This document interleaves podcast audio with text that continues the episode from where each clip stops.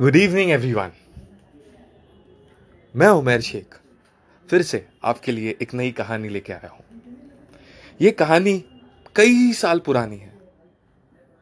इस कहानी में एक मुख्य कैरेक्टर है, जिसका नाम है राजू। राजू एक आर्किटेक्ट जैसा आप जानते हैं कि हर इंसान की ज़िंदगी में उतार चढ़ाव आते रहते हैं, वैसे ही इस आर्किटेक्ट राजू की ज़िंदगी में भी उतार चढ़ाव आ रहे थे। और फ़िलहाल इसकी ज़िंदगी बहुत ही गरीबी में कट रही थी। इसके पास खाने के लिए पैसे नहीं थे। यहाँ तक कि यह अपने बीवी बच्चों को भी खाने आ, खाना नहीं खिला पा रहा था। इतनी गरीबी चल रही थी इसकी ज़िंदगी में। जैसे हर इंसान की ज़िंदगी में गरीबी चलती है बहुत सारे ख्याल आते रहते हैं इंसान को बहुत सारे बुरे ख्याल आते हैं इंसान को उस वक्त ज़िंदगी में। तो उसी तरह राजू भी बहुत ही अस्त व्यस्त, बहुत ही उसका दिमाग बहुत ही टेंशन में चल रहा था। वो तो सुसाइड करने के बारे में भी सोच रहा था। बहुत वक्त वो करना भी चाहा, लेकिन उसके बीवी बच्चों के शक्ल देखकर वो वो चीज़ कर नहीं पाया। एक बार, उसी वक्त, जैसा मैंने आपको बताया कि राजू की ज़िंदगी में बहुत ही गरीबी चल रही थी और बहुत ही वक्त उसका ख़राब था, उसी वक्त ढोलकपुर में एक व्यापारी, व्यापार के सिलसिले में आया। ये व्यापारी जब ढोलकपुर आया, तब उसने आस उस गाँव के घर देखे और मेजॉरिटी ऑफ़ द घर गाँव के राजू ने ही बनाए थे। राजू का डिज़ाइन देखकर, राजू का काम देखकर व्यापारी बहुत ही चकित हुआ। वो सोचने लगा कि वाह, क्या डिज़ाइन है। जब उसको मालूम पड़ा कि ये, यह घर का जो डिज़ाइन है, जो पूरा आर्किटेक्ट है जो पूरा आर्किटेक्चर है, वो राजू ने किया है तो वो राजू के घर चल पड़ा। बीवी से पूछा, जब राजू, जब वो राजू के घर गया, तब उसकी बीवी थी सिर्फ़ घर पे। व्यापारी ने बीवी से पूछा, क्या ये राजू का घर है? बीवी ने कहा हाँ ये राजू का ही घर है। आप कौन? मुझे बस राजू से मिलना है। कहाँ मिलेंगे मुझे राजू? तो बीवी ने कहा कि वह टहलने के लिए पहाड़ी पे गए हैं। व्यापारी पहाड़ी पर चल पड़ा। उस वक्त राजू शायद से सुसाइड करने के लिए ही पहाड़ पर गया था। राजू टेंशन में बैठा था पहाड़ के ऊपर। उसी वक्त पीछे से आवाज़ आई, क्या तुम राजू हो? राजू? क्या तुम्हारा नाम राजू है? राजू अचानक से चौक पड़ा, पीछे पलट कर देखा तो एक सफ़ेद कमीज और शलवार में और महँगा सा कपड़ा था वो। जैसा कि आप जानते हैं कि वो व्यापारी था। और चेन, सोने की चेन और ये सब पहन के वो व्यापारी ने राजू को आवाज़ दी तो राजू ने देखकर सोचा कि ये इस तरीके का अमीर आदमी मुझे क्यों आवाज़ दे रहा है? तो उसने बोला, जी हाँ मैं ही राजू हूँ। बताइए, क्या काम है आपको? व्यापारी ने बोला राजू से कि, वाह, तुम्हारा जो डिज़ाइन, जो तुमने जो डिज़ाइन बनाया हो घर के, मुझे बहुत ही ज़्यादा पसंद आया। और मैं तुम्हें अपने पास काम पे रखना चाहता हूँ। क्या तुम मेरे लिए घर बनाओगे? अलग अलग गाँव अलग अलग जगह जाकर हिंदुस्तान में। राजू सोचने लगा। उसी वक्त जब राजू सोच रहा था ये चीज़ के बारे में, उस व्यापारी ने कहा कि अभी ये लो, उसने व्यापारी ने जेब में हाथ डाली, सौ अशरफियों की गट्टी निकाली और राजू के हाथ में रख दी। व्यापारी बोला, ये लो एडवांस में सौ अशरफियाँ, बाकी के काम होने पे। बस एक ही चीज़ है कि तुमको तुम्हारा घर छोड़कर हिंदुस्तान के अलग अलग जगह जाके अलग अलग घर बनाने पड़ेंगे मेरे लिए। क्या तुम ये चीज़ करने के लिए तैयार हो? बात थी घर छोड़कर जाने की। बात थी बीवी बच्चों को छोड़कर जाने की। बात थी उनसे दूर जाने की। राजू ने, राजू तो बहुत ही खुश हुआ सौ अशरफियाँ लेकर। लेकिन राजू ने उस व्यापारी से कहा कि आपका ऑफ़र तो बहुत ही अच्छा है, लेकिन मुझे अपनी बीवी से भी बात करनी पड़ेगी ये सिलसिले में, क्योंकि मैं घर पे सिर्फ़ अकेला पुरुष हूँ और पूरी ज़िम्मेदारी घर की मेरे ऊपर ही है। राजू जब घर पे लौटा, व्यापारी ने उस चीज़ के लिए अग्री कर लिया। व्यापारी बोला कि आप घर पे पूछ लो और फिर मुझे बताओ। तो जैसे ही आप को घर पे परमिशन मिल जाएगी, वैसे ही हम निकल पड़ेंगे ढोलकपुर से। राजू गया अपनी बीवी के पास। राजू की बीवी वहाँ पे उदास बैठी थी और उसने उसने बीवी ने उससे कहा था कि क्या तुमसे कोई व्यापारी जैसा इंसान मिलने आया था? राजू ने कहा हाँ ये लो, सौ अशरफिया।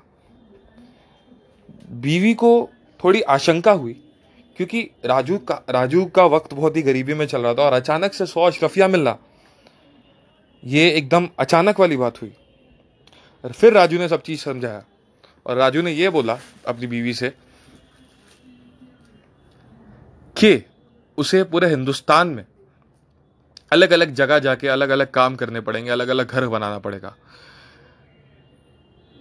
ये चीज़ थी। बीवी ने कहा राजू से ठीक है, हमारा वक्त बहुत ही बुरा चल रहा है। और ये इतने दयालु इंसान है जो जो काम करने से पहले ही आपको पैसे दे चुके ठीक है, आप चले जाइए। पैसे पहुंचाते रहिएगा बस। बिकॉज़ इससे अपना घर चलेगा और हमारे बच्चों की पढ़ाई लिखाई भी चलेगी। राजू निकल पड़ा। बिजनेसमैन के पास गया और बिजनेसमैन को बोला, वो व्यापारी को बोला चलिए, मैं आपके साथ चलने के लिए राज़ी हूँ। साल बीतते गए। जब राजू निकला था अपने घर से, तब वो जवान था। एक साल गया, पाँच साल गया, दस साल गया, पंद्रह साल गया, बीस साल गया। राजू ने वो बिजनेसमैन को, वो व्यापारी को अलग ही लेवल पे पहुँचा दिया, उसके लिए काम करते करते पूरे हिंदुस्तान में राजू का नाम और वो व्यापारी का नाम फ़ेमस हो चुका था। अच्छे घर, टिकाऊ घर, खूबसूरत घर बनाने के लिए। अब राजू के बच्चे हो चुके थे, वो जो बच्चे थे, बच्चों के भी बच्चे हो चुके थे। राजू दादा बन गया था।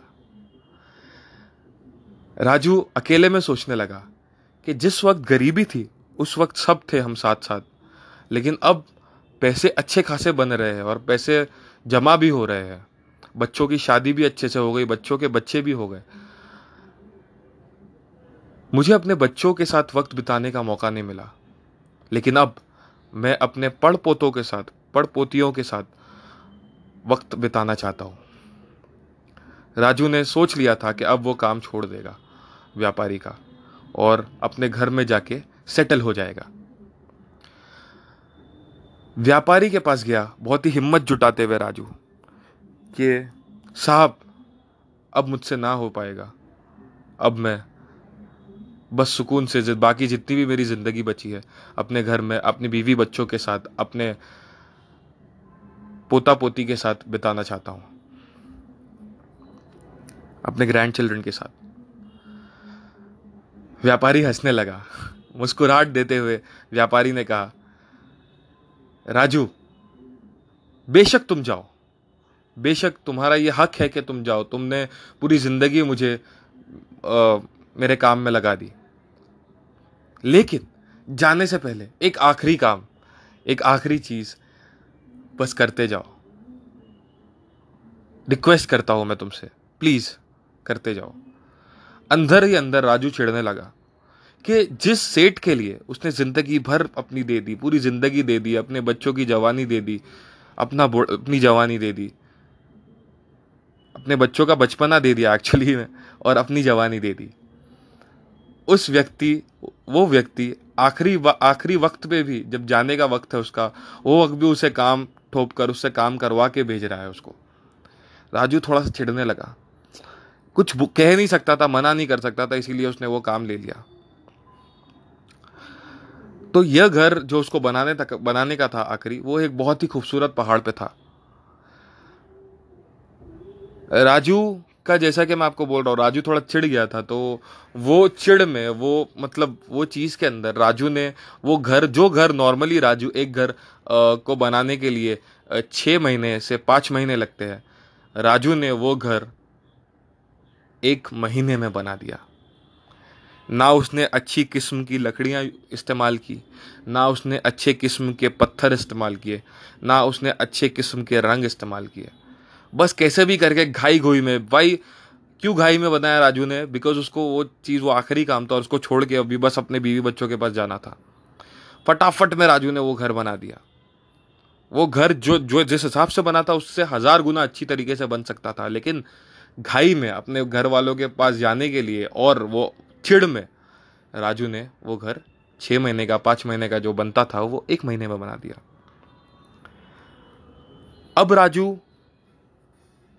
ने जैसे ही वो घर की चाबी वो व्यापारी को देने के लिए गया कि ये लो व्यापारी, ये लो सेठ, मैंने आपका आखिरी काम भी कर चुका।